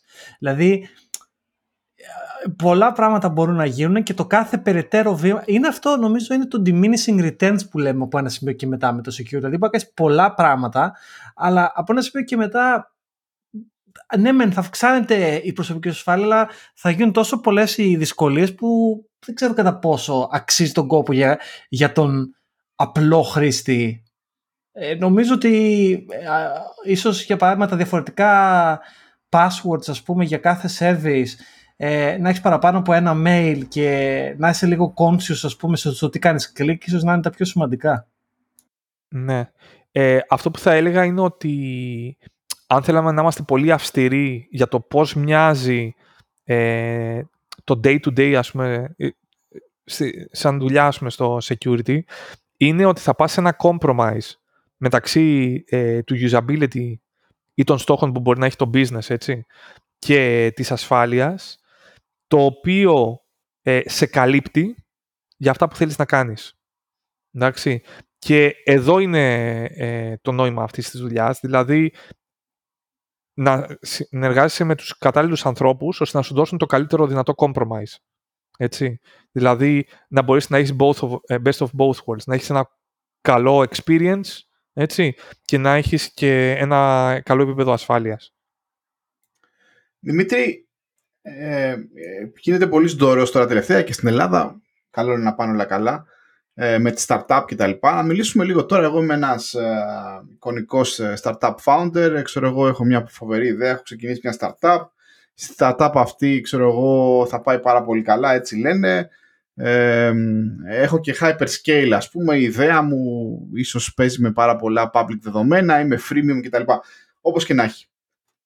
Πότε είναι καλό γενικότερα εγώ ως CEO, CTO αυτής της νέας προσπάθειας να πάρω τηλέφωνο τον οποιονδήποτε Δημήτρη και τον οποιαδήποτε Ascensus και να του πω ρε παιδιά, ελάτε λίγο εδώ πέρα να σας δείξουμε τι έχουμε κάνει. Ή μάλλον εσύ τι βλέπεις. Οι startup έρχονται νωρίς να ζητήσουν την άποψή σας ή όταν γίνει απλά πολύ σοβαρό και όταν έχουν το scale, ας πούμε, το μεγάλο, τότε θεωρούν το security σαν μια προτεραιότητα; Χωρίς να μας αποκαλύψει προφανές τα λοιπά. Άκου να δεις, υπάρχει κάτι που μας χαλάει τα στατιστικά τώρα εδώ. Ε, εμείς έχουμε μια συνεργασία με ένα πρόγραμμα το οποίο καθοδηγεί startups και σαν ε, χορηγός ε, σε ε, συμμετέχει η Census σε αυτό, που σημαίνει ότι εμείς δίνουμε ε, κάποιες ανθρωποημέρες στο πρόγραμμα αυτό για να κάνουμε guidance σε αυτές τις startups ώστε να λυθούν κάποια προβλήματα ασφάλειας που μπορεί να έχουν σε design επίπεδο ή σε το αυτό το, το πρόγραμμα, λογικά είναι, είναι public, το, ε. το Business Seeds της Εθνικής Τράπεζας. Ωραία, OK. Okay. Και στο, στο, στο κομμάτι αυτό υπάρχουν εταιρείες οι οποίες θα έρθουν και όντως έχουν κάτι σε κώδικα που, που θα δούμε κτλ. Μπορεί να, να κάνουμε μια συζήτηση πιο consulting level, ε, πιο high level έτσι, για, για ρίσκα που μπορεί να είναι exposed ε, και να τους δώσουμε κάποιο consulting για το πώς πρέπει να τηρήσουν αυτά τα ρίσκα, τι πρέπει να κάνουν ας πούμε. Ε, εγώ θα έλεγα ότι αν θέλεις αν αφήσουμε αυτό απ' έξω, γιατί σου λέω αυτό μας χαλάει λίγο τα στατιστικά, ε, νομίζω ότι αυτές οι οποίες είναι οι πιο aggressive σε αυτό που κάνουν, είναι και αυτές οι οποίες ε, μας χτυπάνε το κουδούνι. Δηλαδή αυτές οι οποίες είναι aggressive, να μπουν σε αγορές, να, ε, να έχουν την καλύτερη τεχνολογία ε, παγκοσμίως κτλ. είναι αυτές οι οποίες μας χτυπάνε το κουδούνι και μας λένε ότι ε, ελάτε να κάνουμε κάποια assessments, να κάνουμε ένα assess ξέρω, αυτό το component ή αυτό το application ή τον οργανισμό ή οτιδήποτε. Υπάρχει ένα κομμάτι ε, που αφορά τις startups και έχει να κάνει με την αξιολόγηση της startups από VCs. Και εδώ έρχεται μια εταιρεία σαν τη δικιά μας να παίξει το ρόλο ενός ανεξάρτητου τρίτου ο οποίος θα κάνει evaluate το performance... Το, Auditor, έτσι. Ναι. Εμείς δηλαδή θα κάνουμε audit αυτή την πλατφόρμα από τη μεριά της ασφάλειας, αλλά η μεριά της ασφάλειας την χάνει να είναι μια πολύ καλή ένδειξη για τους VCs του quality που έχει αυτό το product στο οποίο θα πάνε να βάλουν τα χρήματα. Οπότε υπάρχει και μια τέτοια περίπτωση ας πούμε, ε, σε σχέση με τις startups όπου αυτό το οποίο εμείς κάνουμε ας πούμε, γίνεται και μετά σαν γνωμοδότηση κατά κάποιο τρόπο και προς το board ας πούμε, που θα βάλει χρήματα στην εταιρεία. Χωρίς να θέλω να πω κακία, έτσι, αλλά έχω ξοδέψει τα τρία τέταρτα μέχρι, της μέχρι τώρα καριέρας μου στην Ελλάδα. Η μέση ελληνική εταιρεία, εντάξει δεν είναι και πάρα πολλές έτσι κι αλλιώς, τουλάχιστον τα, τις δεκαετίες που δούλεψα εγώ στην Ελλάδα, ε, έτσι όπως την καταλάβαινα εγώ, δεν ήταν και πολύ security ή savvy, ας πούμε, ή γενικότερα, ξέρεις, δεν έδινε και πολλά λεφτά για τις λίστες, είτε ήταν πάροχος ή οτιδήποτε. Έχουν, τα, έχουν αλλάξει τα πράγματα πάλι στατιστικά χωρίς να αναφέρουμε ονόματα. Γενικότερα από το μικρομεσαίο μαγαζί όσο και το μεγαλύτερο μαγαζί ας πούμε, στην Ελλάδα, στα μικρός ελληνικά μαγαζιά. Έχει αλλάξει αυτό το attitude. Βλέπεις ας πούμε να σας τυπάνε την πόρτα πιο συχνά, όχι μόνο μία φορά. Δηλαδή, α, έκανα ένα training με τον Δημήτρη με 10 χρόνια γαμό, είμαστε, είμαστε security aware ε, έχουν μεγαλώσει φορές που λένε έλα και φέτος, έλα και εδώ να δεις αυτή τη λύση, έλα να δεις και εδώ. Ξέρω εγώ, πάρε αυτούς τους developers να τους κάνεις ένα training μετά από δύο χρόνια. Τι γίνεται, πώς πώς πάνε τα πράγματα στην Ελλάδα; Ναι, θα έλεγα ότι ε, είναι θετικά τα vibes. Έχουμε πολύ περισσότερα code reviews από ό,τι είχαμε, το οποίο εγώ αυτό χρησιμοποιώ σαν ένδειξη, όχι τόσο τα, ε, το testing, ένα black box ας πούμε testing, αλλά η εξέταση του πηγαίου κώδικα, όπου αντιλαμβάνονται περισσότερο και έτσι το... Κάποιος ο οποίος ζητάει η εξέταση του πηγαίου κώδικα αντιλαμβάνεται ακόμα περισσότερο το value ε, που θα πάρει από αυτή την εξέταση, γιατί θα βγει μια ποιοτική release του προϊόντος μετά κτλ. Έχουμε, έχουμε πιο συχνά πλέον ε, code reviews. Είναι κάτι το οποίο αλλάζει και στην Ελλάδα, όπως αλλάζει και σε όλο τον κόσμο, έτσι. Ε, αυτό. αυτό που ε, δεν ανέφερα πριν και για τις startups αλλά και για όλες τις επιχειρήσεις, προφανώς υπάρχουν και ε, επιχειρήσεις οι οποίες για compliance λόγους πρέπει να κάνουν αυτό το testing, υποχρεούνται δηλαδή να κάνουν αυτό το testing, έτσι, ή αυτό το code review. Και οι οποίοι ε, έρχονται σε εμάς, μας λένε ξέρετε, ότι πρέπει να περάσω αυτή και αυτή την πιστοποίηση, ας πούμε, να το πω έτσι. Ε, να προχωρήσουμε σε αυτούς τους ελέγχους και να, να κάνουμε και εμείς τις αντίστοιχες μετά ενέργειε για να φτιάξουμε ό,τι βρείτε αυτό. Η... Θα αναφέρω τώρα κάτι πολύ παλιά. Θυμάμαι έτσι πριν 4-5 χρόνια δούλευα σε, μια, δούλευα σε μια πολυεθνική εδώ πέρα στην Αγγλία ο τότε manager μου μου λέει, συζητούσαμε λοιπόν ότι θέλαμε να κάνουμε ένα auditing, η εταιρεία είχε βγει μόλις από ένα security μεγάλο ας πούμε exploit κτλ. Είχε γίνει και ψηλό ρεζίλι. Συζητούσαν λοιπόν κτλ. Και θυμάμαι και εγώ ότι ξέρεις τι... Και μάλιστα πρώτη actively λέω εγώ ξέρω αυτούς τους τύπους στην Ελλάδα ε, είχα δώσει μάλιστα και τα στοιχεία. Δυστυχώς δεν, δεν έγινε το κονέ γιατί μας, μας φάγανε τα lobby τα άλλα προφανέστατα. Ε, και, και, και εκεί τώρα να σε ρωτήσω έτσι, δεν από κακία για το manager. Διαλέξανε κάποια άλλη εταιρεία, την οποία μετά γνώρισα και τους επαγγελματίες εκεί πέρα και δεν μου γεμίσανε καθόλου το μάτι. Αλλά αυτό είναι μια άλλη κακία, ας πούμε. Πόσο εύκολα είναι να κάνετε penetrate σε μαγαζιά στο εξωτερικό, Δημήτρη, και τι γίνει. Δηλαδή, εγώ σας ήξερα, πήγα λέει, κατευθείαν στην πηγή, λέω είναι αυτή κτλ. Δυστυχώς, βέβαια, πήγανε και κάνανε contract με κάποιον που ξέρανε. Θα μου πεις, και τι έγινε, μεγάλες, εσένα θα ακούσαν, ας πούμε, θα ακούσουν ή οτιδήποτε. Άρα, ή μάλλον έχετε και follow-up από ανθρώπους που έχουν δουλέψει μαζί σας έστω μέσω τρίτο και να σας συστήσουν και πόσο εύκολο είναι το penetration σε άλλες αγορές, πούμε, στην αγγλική λέω εγώ τώρα ναι. ή ευρωπαϊκή; Ναι. Ε, το word of mouth έχει παίξει πάρα πολύ. Δηλαδή, οι άνθρωποι με τους οποίους είχαμε δουλέψει έχουν μιλήσει σε άλλους και ήρθαν και εκείνοι σε επαφή και τα λοιπά και τρέξαμε κάποια έργα. Ε, νούμερο ένα είναι προφανώς το ερευνητικό, το οποίο είναι και κάτι το οποίο λειτουργεί ε, είναι χαρακτηριστικό αυτό το τομέα. Δηλαδή, γίνονται κάποια συνέδρια τα οποία δεν είναι ε, συνέδρια έρευνας τα οποία είναι ακαδημαϊκού χαρακτήρα, είναι συνέδρια έρευνας τα οποία έχουν και ο λίγο εμπορικό χαρακτήρα. Έτσι. Και από τα οποία παίρνεις αρκετή διαφήμιση για αυτό που κάνεις και έρχονται και σε επαφή μαζί σου ε, εξαιτίας της δουλειάς που έχεις κάνει κτλ. Θυμάμαι χαρακτηριστικά ότι ε, κάποιος ο οποίος τρέχει ένα τέτοιο συνέδριο στην Αμερική ε, και ο οποίος είναι και head μιας πολύ μεγάλης εταιρείας από το δικό μας ε, τομέα είχε γράψει ας πούμε στο Twitter ότι ε, εάν ε, ε, ψάχνετε αυτούς, αυτή τη στιγμή αν ψάχνετε να μάθετε για την ασφάλεια ας πούμε, για Android Components αυτή είναι η εταιρεία στην οποία πρέπει να πάτε. Δηλαδή αυτή είναι η παρουσίαση στην οποία πρέπει να δείτε έτσι, κάπως έτσι το, το έθεσε και εξαιτίας αυτού του tweet ε, ε, υπήρχε ένα ping από μια μεγάλη ε, εταιρεία του εξωτερικού η οποία κατασκευάζει mobile devices και μας ζήτησε να τρέξουμε κάποια πολύ εξειδικευμένα πράγματα, ε, ε, κάποια πολύ εξειδικευμένα projects επάνω στα devices της.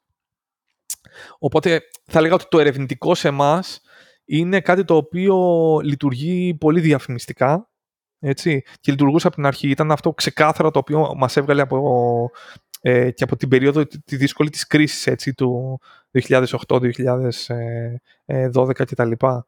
Ε, εμείς δηλαδή εκείνα τα χρόνια δουλέψαμε εξαιτίας της διαφήμισης που είχαμε από το ερευνητικό της εταιρείας. Μάλιστα. Ωραία. Λοιπόν, έχουμε ήδη γράψει μία ώρα και 7 λεπτά. Εντάξει, τρομερό geek out αυτό το ε, Bad Guys. Ε, εγώ Δημήτρη θα μπορούσα να μιλάω άλλη μια ώρα μαζί σου και να λέμε διάφορα πράγματα. Θα, να πω ότι θα, ε, θα σου ξαναστείλουμε πρόσκληση για να συνεχίσουμε αυτή τη συζήτηση γιατί το security και ο τρόπος μάλλον που εσύ και οι συνάδελφοί σου, γιατί έχω γνωρίσει μερικούς, αντιμετωπίσετε το security, εμένα τουλάχιστον μου είναι πολύ compatible και γενικότερα είναι γνωστό ότι δεν είμαι και πολύ εύκολος άνθρωπος ε, όταν ε, δουλεύω.